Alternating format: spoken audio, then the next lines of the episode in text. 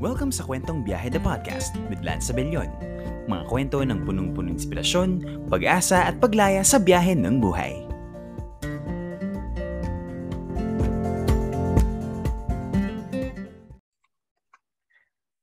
Okay, welcome po sa isa na namang episode ng Kwentong Biyahe the Podcast with me, Lance Abellion. Maraming maraming salamat guys sa patuloy na pagtangkilik at pagsuporta. I-follow nyo ang Kwentong Biyahe the Podcast sa Spotify at sa Facebook para ma-notify kayo sa mga susunod na episodes. And for this episode today, excited, excited ako na makapanayam ang kasama ko for today's episode. no At na, na nakakatrabaho ko na siya even before na ako po ay nasa mundo pa ng pelikula few years back. And little do I know na years after ay mag- magkukrus po muli ang aming mga landas at sa podcast pa talaga. So for today's episode ng Kwentong Bea the Podcast, please welcome Direk Joey Ting. Hi Direk! Hi, hi! Hello sa mga, of course, listeners mo sa podcast. Hello, hello, hello. It's nice to be, you know, be to be part of your program. Ayun. Biyahe. Oo, biyahe. Ayun. Ayun. So, Yun. ayun. So, ayun. So, direct, no? Um, syempre po, warm up po muna tayo, no? So, syempre po, kumusta po kayo, Direct Joey, as we speak right now? Oh, right now I'm, I'm really doing great no uh, kasi I have a lot of really you know activities going on no uh, and at the same time no even in the midst of the pandemic talagang uh, nagpapatuloy ang ating uh, pagtatrabaho no sa larangan ng akademya. And at the same time ngayon because we're exploring digital media no so uh, nagkakaroon ako ng uh, ng opportunity and ng spaces to be able to create something you know, in a different platform and uh, yet ano pa rin naman nasa proseso ng creation, nasa proseso ng aesthetics. So ayan, so yan ang aking mga pinagkakabalahan at talagang medyo napupuno yung buong linggo. And uh, probably, uh, you know, we have to look at it you know in a positive way no even if we have a lot of struggles uh, coming our way and uh, yung mga kumbaga mga nagkaroon na ng mga pagkakataon na, na talagang makasalamuhay yung mga struggles na ito at least 'di ba bangon lang laban lang 'di ba and move forward Ika. Ayun. Ayun, tama yun, direct. No? So, meron po ba kayong gusto pong i-shout out or batiin po sa programa po before we start? Oh, nako, syempre, shout out muna sa aking mga family members, of course. Uh, talagang uh, biological family, ginigreet ko sila because they've been to it. Then, itong uh, podcasting sa Spotify, ganyan, at kung saan saang mga digital platforms na lumalabas ay talagang tinatangkilik natin ang uh, konsepto ng podcasting. At the same time, of course, my colleagues, and uh, my friends so from the industry na I'm sure mamimit nila itong uh, episode na to uh, soon. And hopefully of course uh, may, para, may reach out din natin do sa aking mga shout out mga students. Of course ng uh, aking uh, mga pinagpipitaga mga institutions no? Na of course nangunguna na dyan ng uh, aking uh, University of Makati family. Ayan. So, shout out sa inyo na mga nanonood. No? Pagpatuloy niyong supportahan, of course, ang dakilang artista ng bayan din natin na si Lance Abalion. Ayun, maraming maraming salamat, Derek. So, without further ado, umpisahan na natin ang episode na ito with Derek Joey Ting. So, Derek, no? First question.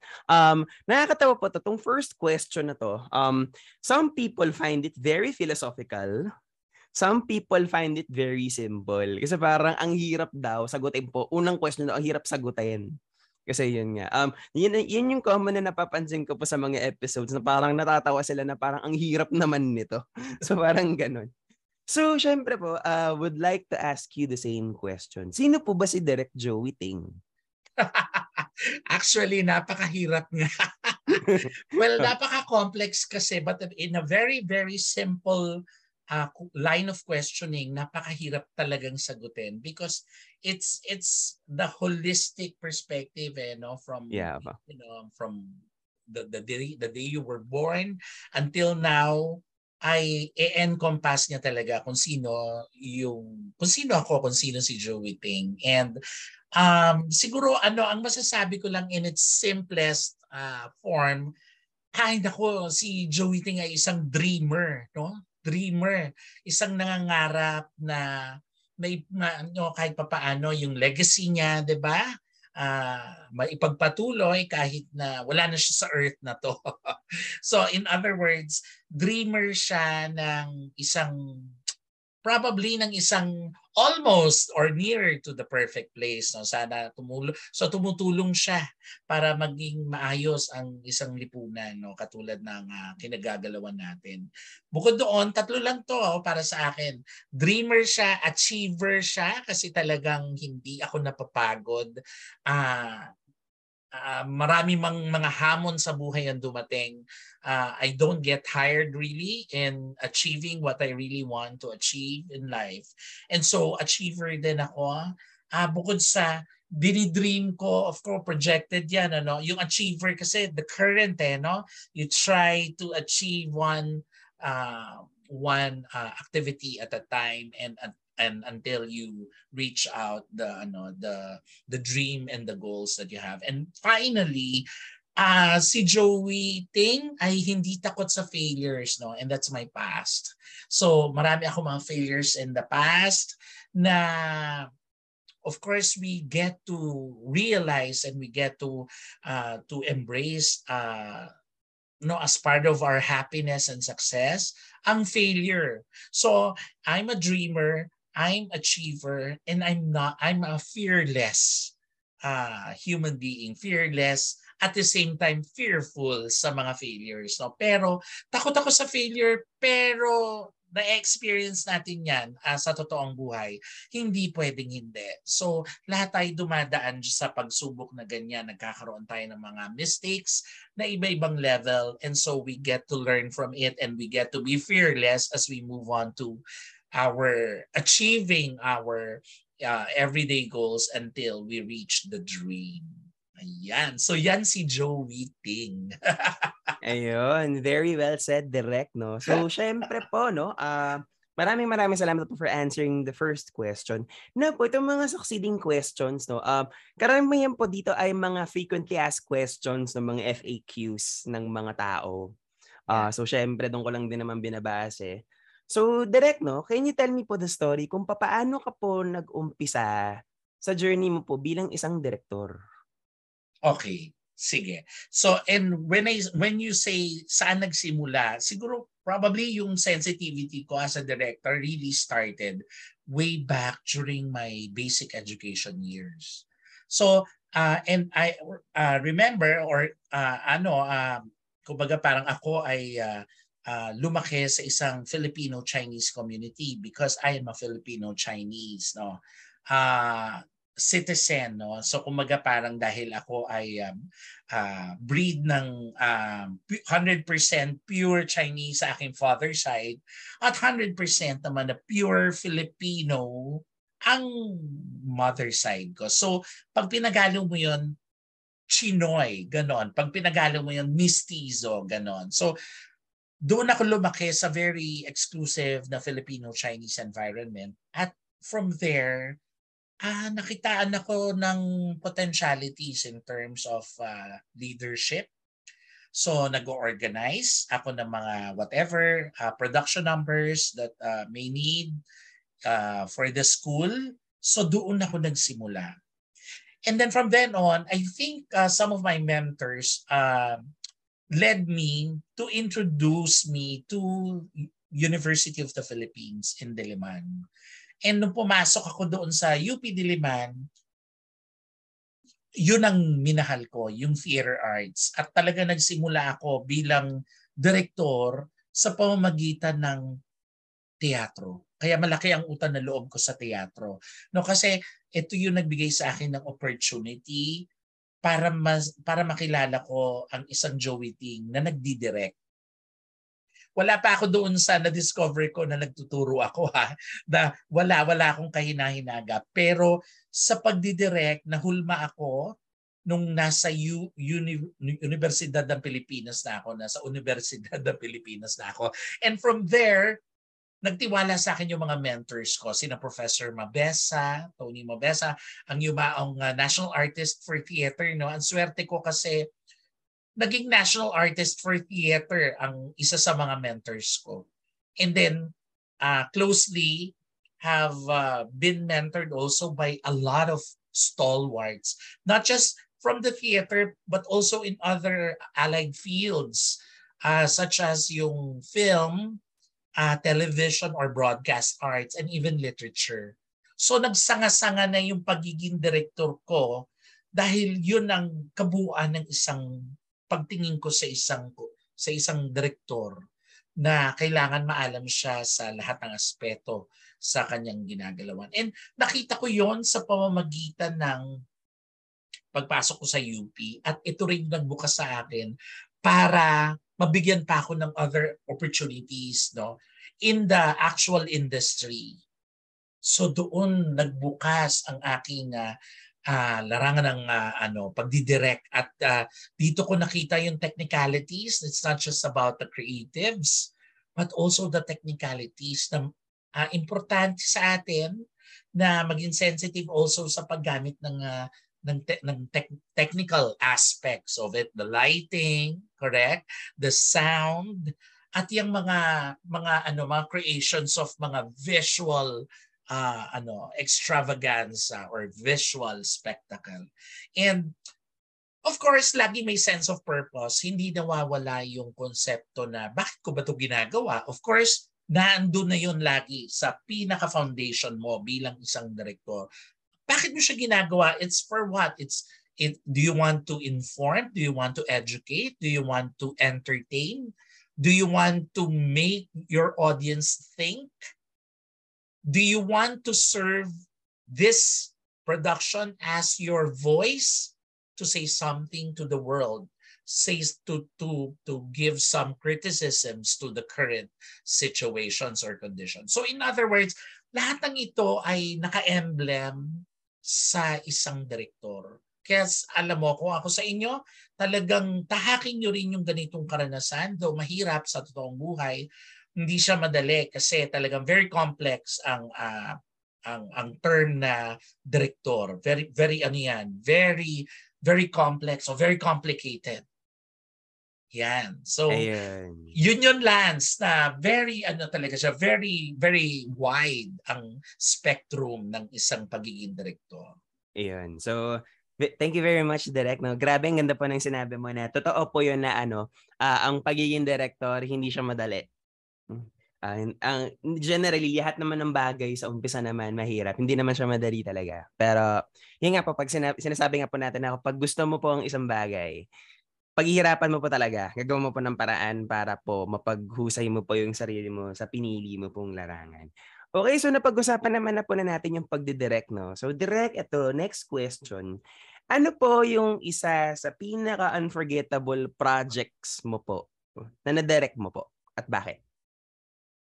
Nako, oo, iba-iba yung mga level of ano productions eh, no? Na iba-iba yung challenges, iba-iba yung mga mga problems na dumadating. Pero kapag nina-nurture ko ang isang production, hindi ko tinitingnan yung isang aspeto which is yung problema and yung mga struggles. Tinitingnan ko rin to kung yung yung sense of purpose mo ba or the sense of objective mo as a as an organizer of the production is transmitted to the audience. At kapag na-transmit, no, na, na-translate nila ito into something bigger or something exciting or something that that can hold the future, then natutuwa ako.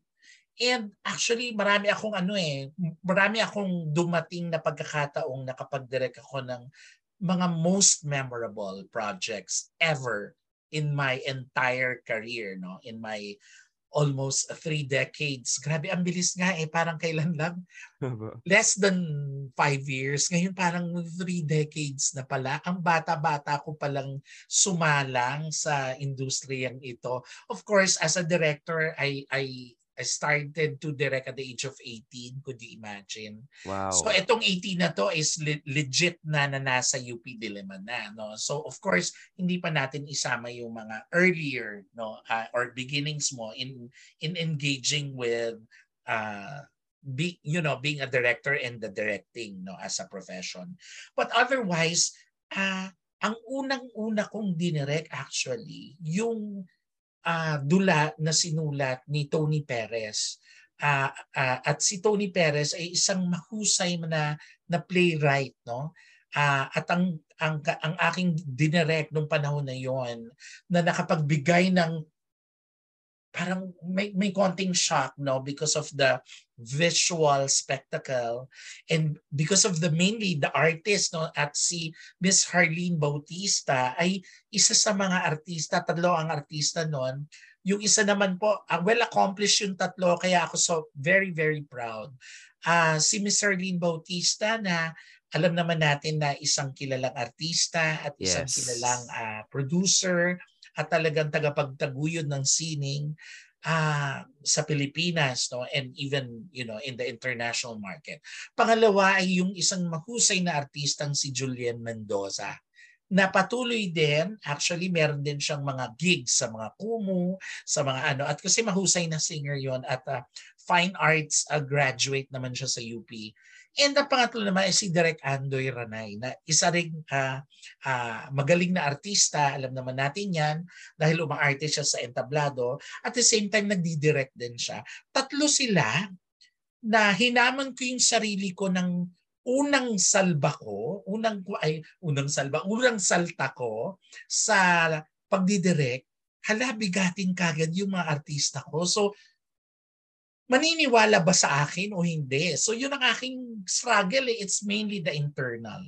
Because how can I prove myself otherwise that what I am saying, what I am instructing, what I am directing would be somehow engaging for the actors. So nagsimula yung ganung challenge, napaka napaka ano no, no napaka difficult noon kasi may times that they will really argue with me, no?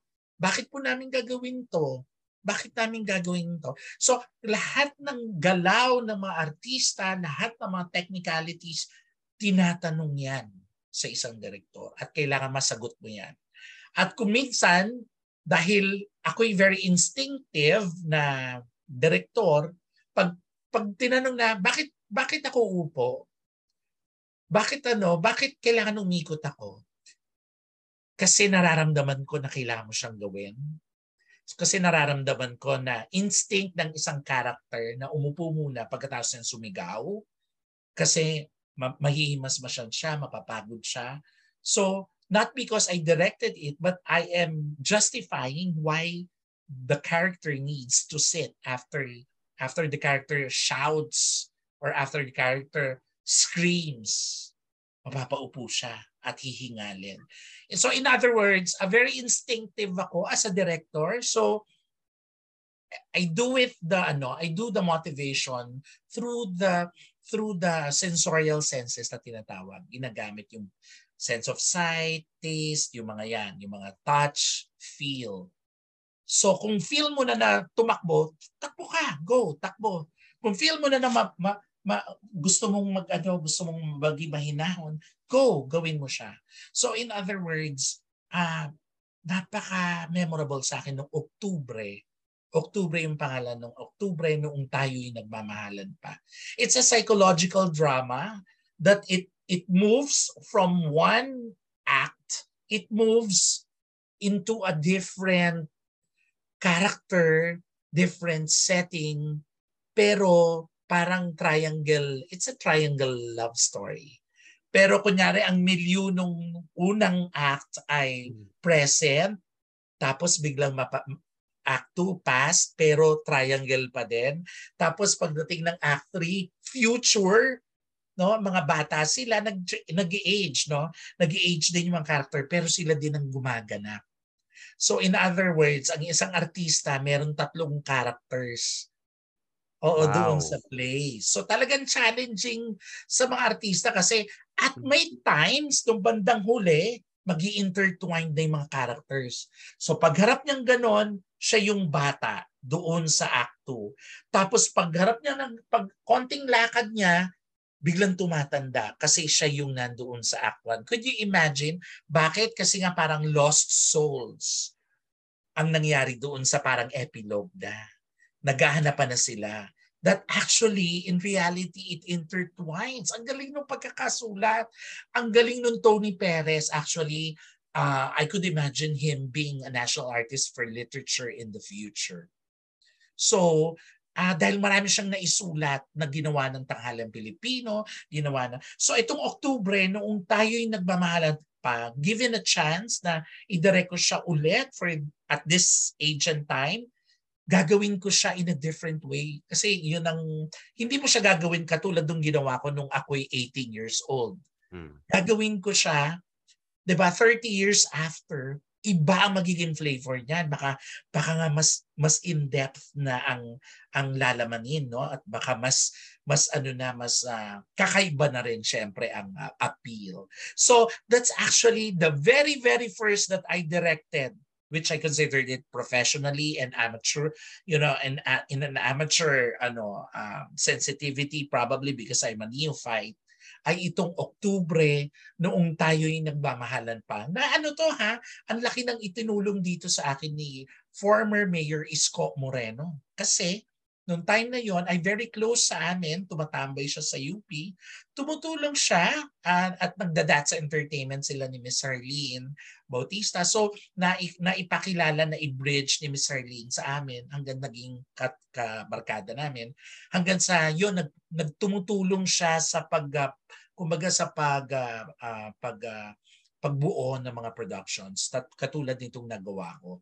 And so I I I graduated with flying colors at na-appreciate ng mga tao sa UP community yon. Ayun, ganda ng kwento mo, direct ganda ng story about dun sa ano. And listening to you, parang nai-imagine ko po talaga yung ano, yung how you, how you went with the process of directing that play.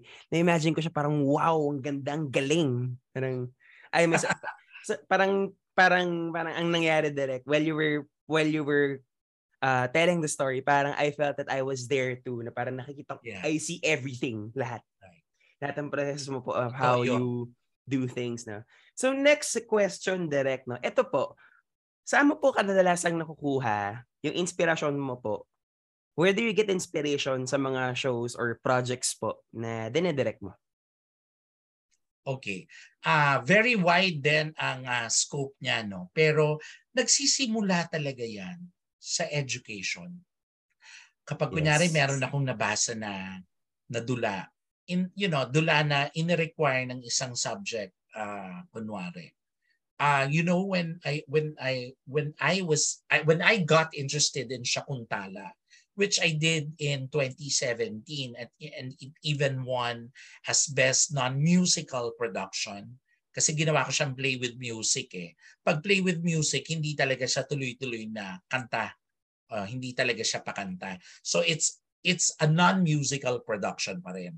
Kasi it's just play with music. But I incorporated uh, incorporated music into it pero minimal lang, minimal you know what I got interested in and when I got to know this literature na Indian literature it's because of my second year high school teacher.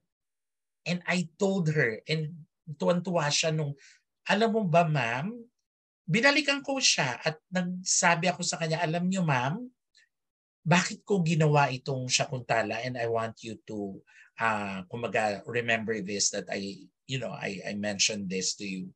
It's because na-inspire mo ko nung kinikwento mo yung, of course, the narratives no, of the teacher. Siyempre siya nagpapasimula nun. Manghang-mangha ako. Na-imagine ko yung, na-imagine ko yung merong ano, merong isang hari na nakalimutan niyang nagkaanak siya. Nakalimutan hmm. niyang na-in love siya it's because of a curse done by you know some some god no uh, and so na-imagine ko yon so bata pa ako noon pero naalala ko yon and then I, I I went to college inaral na naman siya ulit dahil may Asian theater. Hmm. And remember, Indian literature is also part of it. So si Dr. Amihan Bonifacio Ramolete, who used to be the dean of the hmm. College of Arts and Letters in UP yes. Diliman, and now is really having a full time because she now heads because her mother is the national artist for theater then si Professor Amelia La Peña Bonifacio. Of course, uh, kumbaga parang the the founder of Teatro Mulat ng Pilipinas no? The, the very very uh very very first uh puppet theater no? Formal puppet theater in the Philippines. So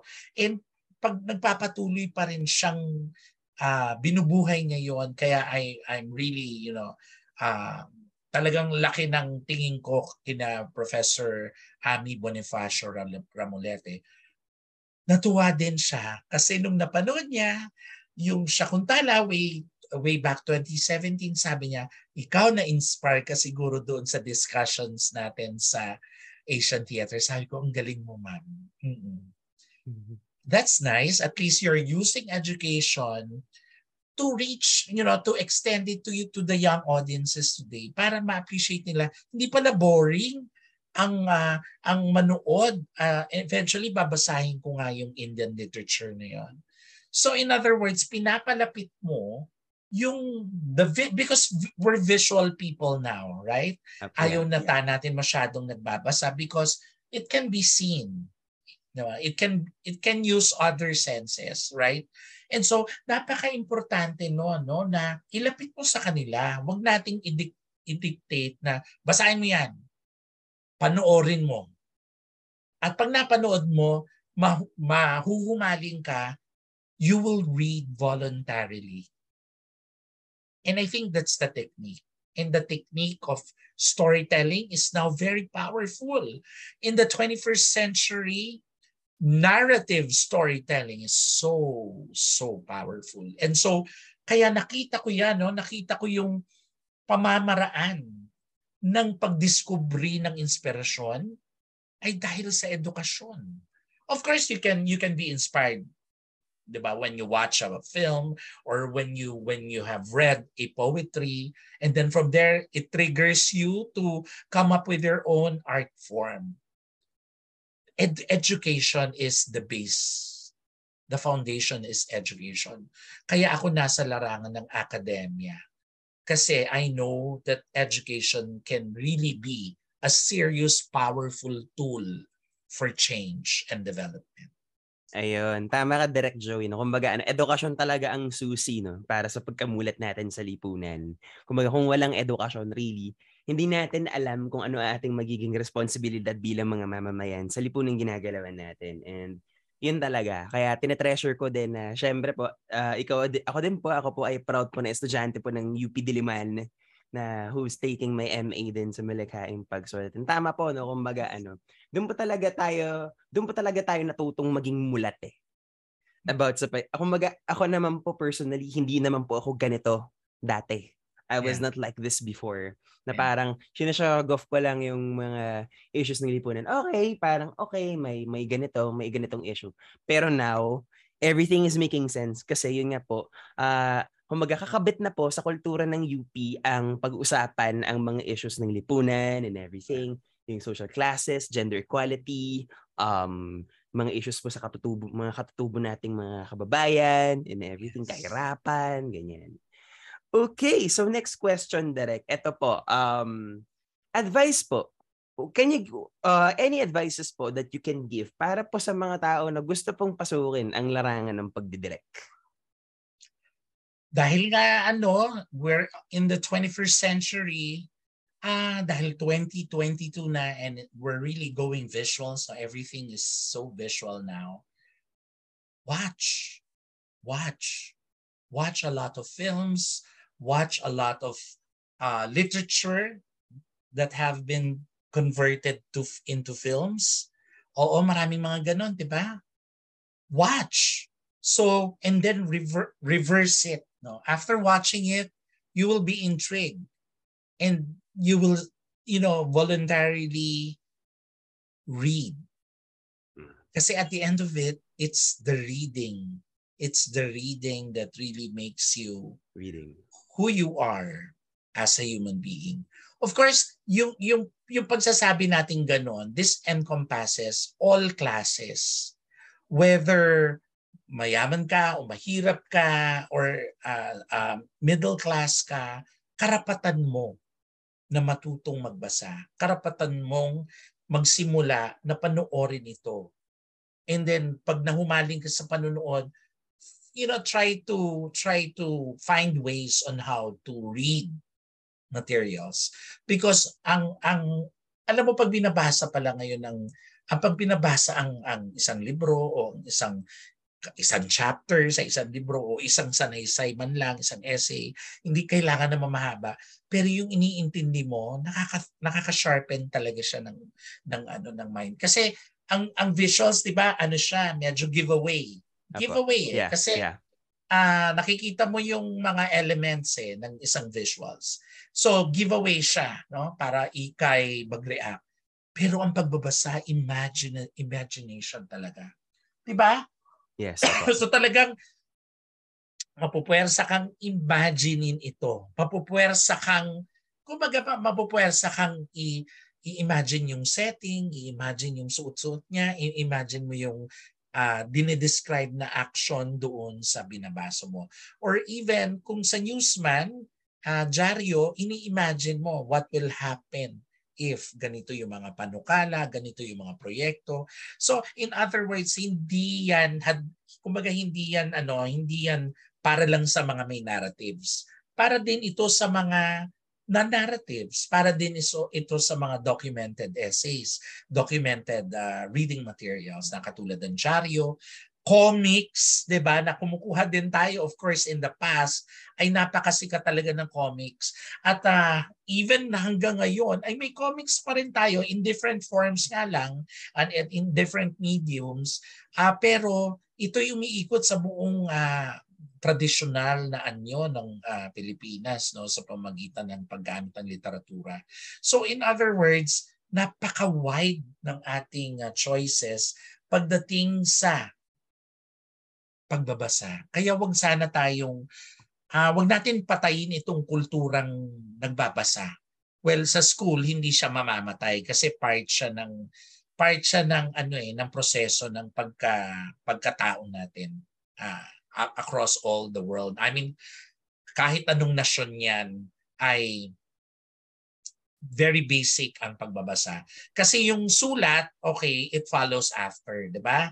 And of course, Uh, kasi read, write talaga eh. Kailangan natin talagang isulong ang reading and writing. And uh, kapag meron tayo noon, lalakas talaga ang ating, uh, yan ang ginawa naman ng mga ibang bansa tulad ng Korea, tulad ng Japan.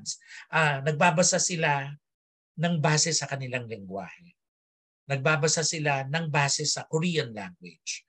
Nagbabasa, dapat nagbabasa tayo sa pamamagitan ng paggamit ng ating Filipino language. And then from there, of course, yung ating mga nasa probinsya, ang kanilang ano, language na babasahin ay yung kanilang uh, sinasalita, no? yung kanilang wika. No? And from there, makikita natin na ang pagyabong talaga ay nagsisimula no, sa paggamit ng ganitong mga uh, components no sa edu- sa edu- education. Kaya napaka-importante mabibigay kong advice sa mga kabataan ngayon. Manood kayo. Manood kayo. Tapos gamitan niyo ito, i-supplement ninyo ang panunood sa pagbabasa. And from there, I'm sure naman from there, nauunawaan nyo itong mga sinasabi kong proseso. From there, yayabong tayo. So, uh, at ito ay kasangkapan sa pagdidirect, Lance. Kasi sa ka nakakita ng director, hindi nagbasa ng script. diba? Walang ganon, di ba? So, tino-thought process, bini-breakdown po natin yung actions ng isang script, correct? So, kailangan alam yeah. mo yung paano tukuyin, anong klaseng character ito. So, kung kung kung magdidirect ka, dapat alam mo yung mga to. Anong plot to, anong plot kaya nito? linear ba to? Multilinear ba ito? O episodic ba ito? So dapat alam mo tong mga to. 'Di ba? Alam mo, alam mo yung mga elemento. Uh, anong costuming nito? Anong kulay? Bakit ganyan ang kulay?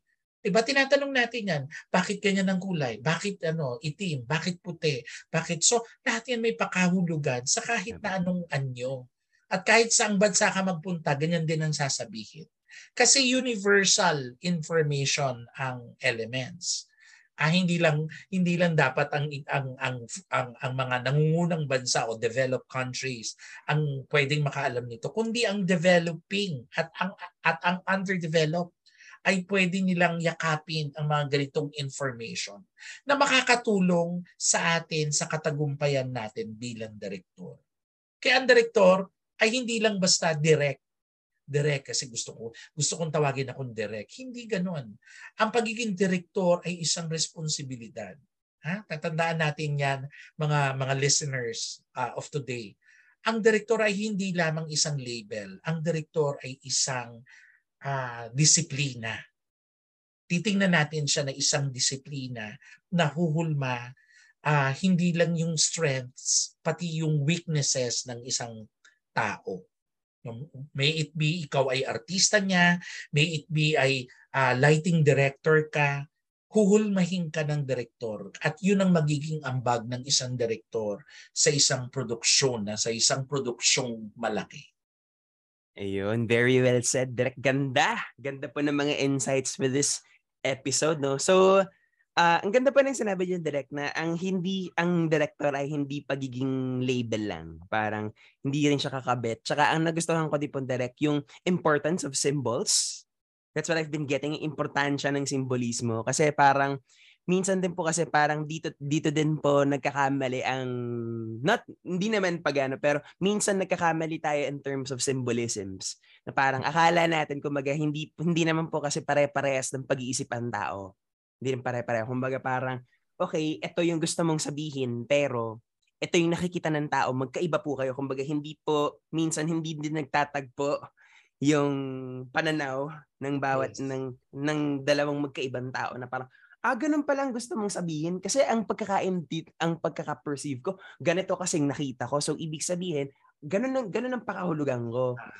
Pero kumbaga, syempre, isa din sa Kanya mga... Kanya-kanyang interpretation, Lance, di ba? Okay. Kumbaga, and everyone is entitled to to to different interpretations. Kaya yan ang maganda sa sining. Wala siyang wala siyang fixed fixed uh, fixed na sagot it's really as wide as how you interpret lalo na kung 10 years after mo papanoorin, 20 years after, na nagbago na yung konteksto. Yun nga po. Kumbaga parang, kumbaga parang ano, mean, madal, kadalasan, it's an open-ended. Open-ended uh-uh, siya.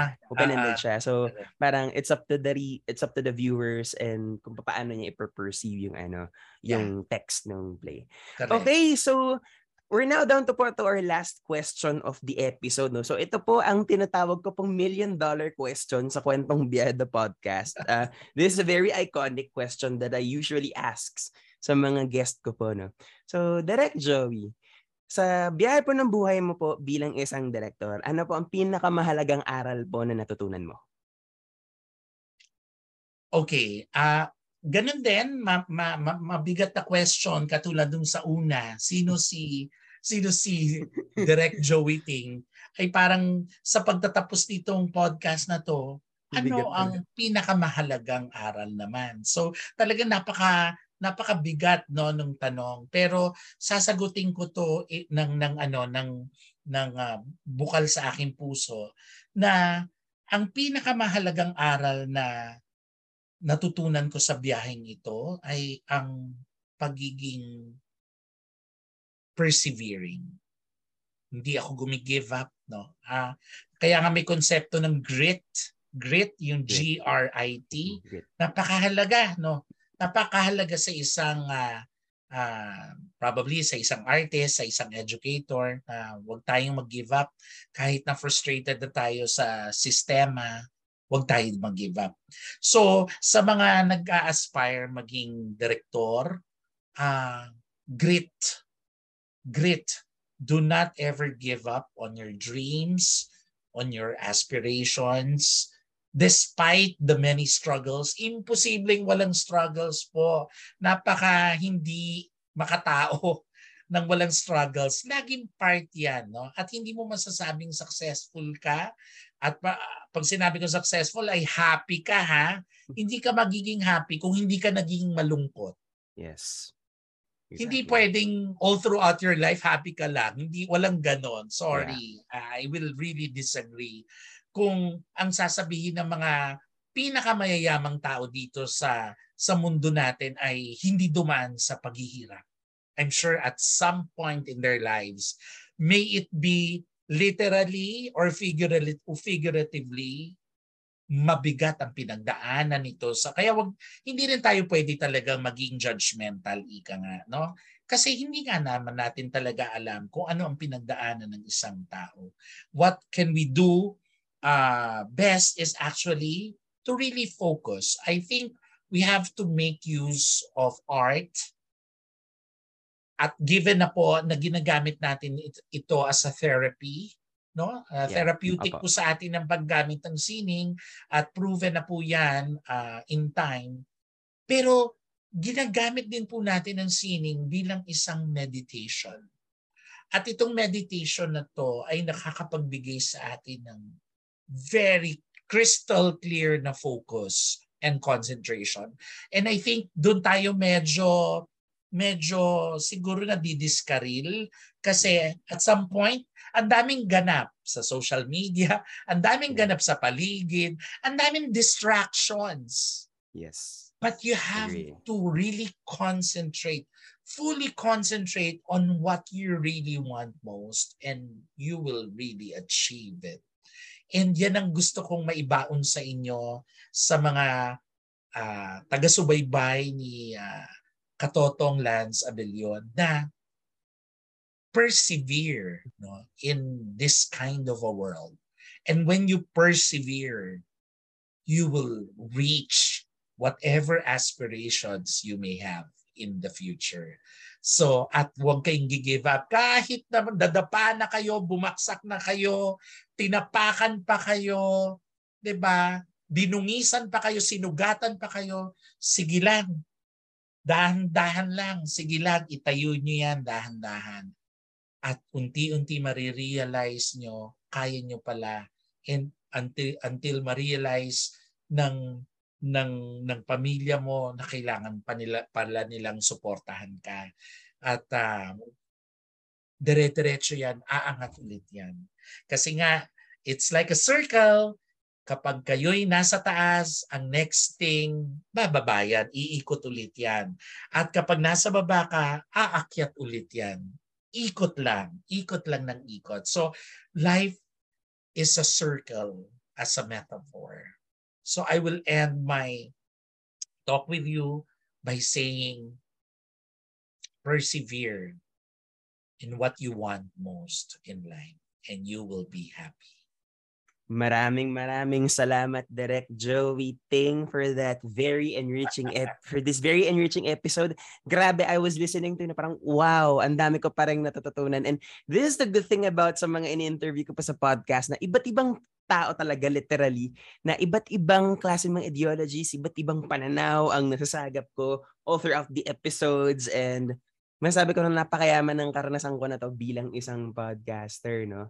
Okay, so meron po ba kayong mga anything you want to plug po, mga social media accounts niyo po? Go ahead. Ay, of course, syempre, uh, gusto ko kayong uh, uh, i-encourage no na tangkilikin niyo naman yung mga digital media platform shows no or programs na ginagawa freely ng mga mga nag-aspire no? Hindi lang naman ako eh. I'm sure the younger ones ang daming ginagawa mga content no sa digital media. Suportahan naman natin kasi uh, at pag sinabi nating suportahan na ibig sabihin talagang alamin nyo ano yung sense of purpose ng show, ano yung sense of purpose ng program.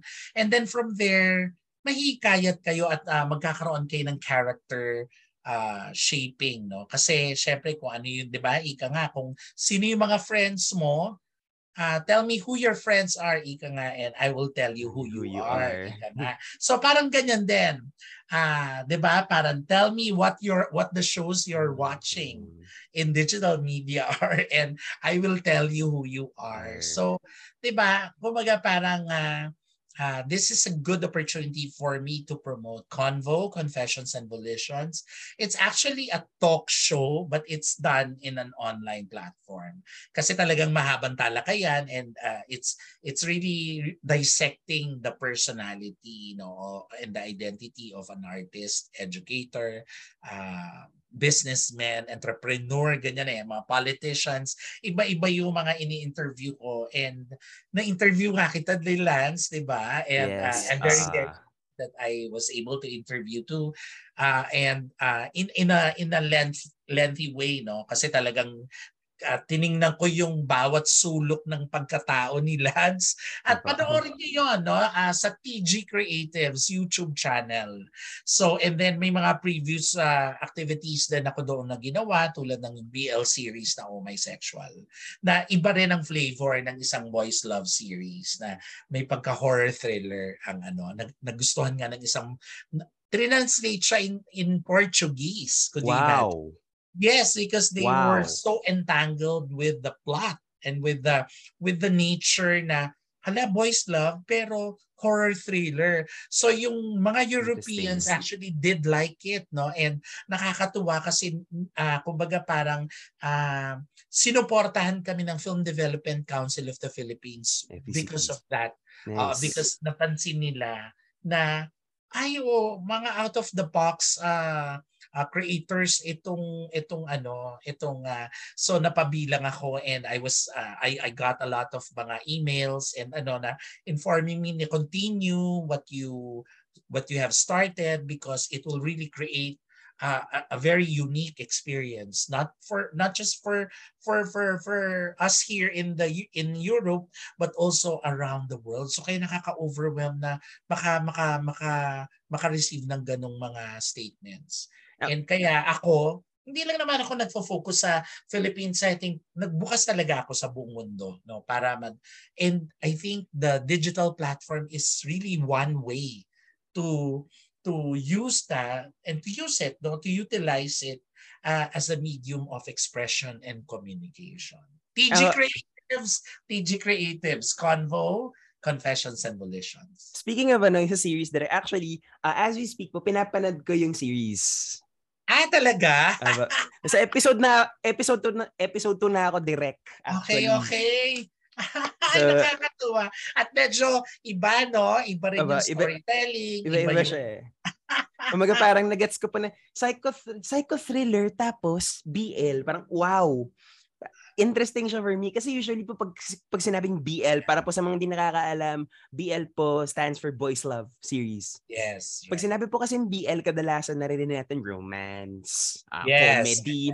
Pero po, et, yung series na dinevelop ni Direct Joey, which I am watching as we speak, no, okay. uh, from time to time, ay yeah. iba siyang, iba, iba siyang, iba siyang, it's an, it's a different spectrum of boys love. Na parang, mm pwede pala siyang atakihin sa ganung paraan. Pwede pala yun. And kumbaga, ang ganda. At saka ginawa namin yun, Lance, during the time of the lockdown.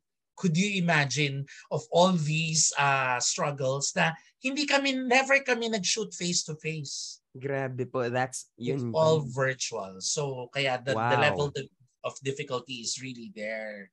Um, and nakakatuwa kasi um, hindi man siya mainstream feel yeah. ay nakakapagbigay ng certain impacts no not not just for one or two but probably baka nga kumalat na siya eh, no? Yeah. At madami-dami na ang uh, nagkaroon ng impact nito sa buhay nila at probably nagka-interest sa larangan ng digital media. Why not?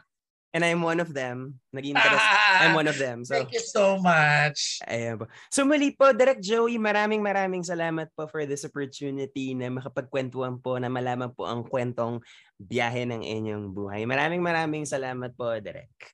So guys, maraming follow, salamat. So guys, i-follow nyo ang Kwentong Biada Podcast sa Spotify at sa Facebook para ma-notify kayo sa mga susunod na episode. At nagbukas na naman ang isa na namang episode ng Kwentong Biyahe the Podcast. Ako po si Lance Abelion. Hanggang sa muli, paalam. Bye!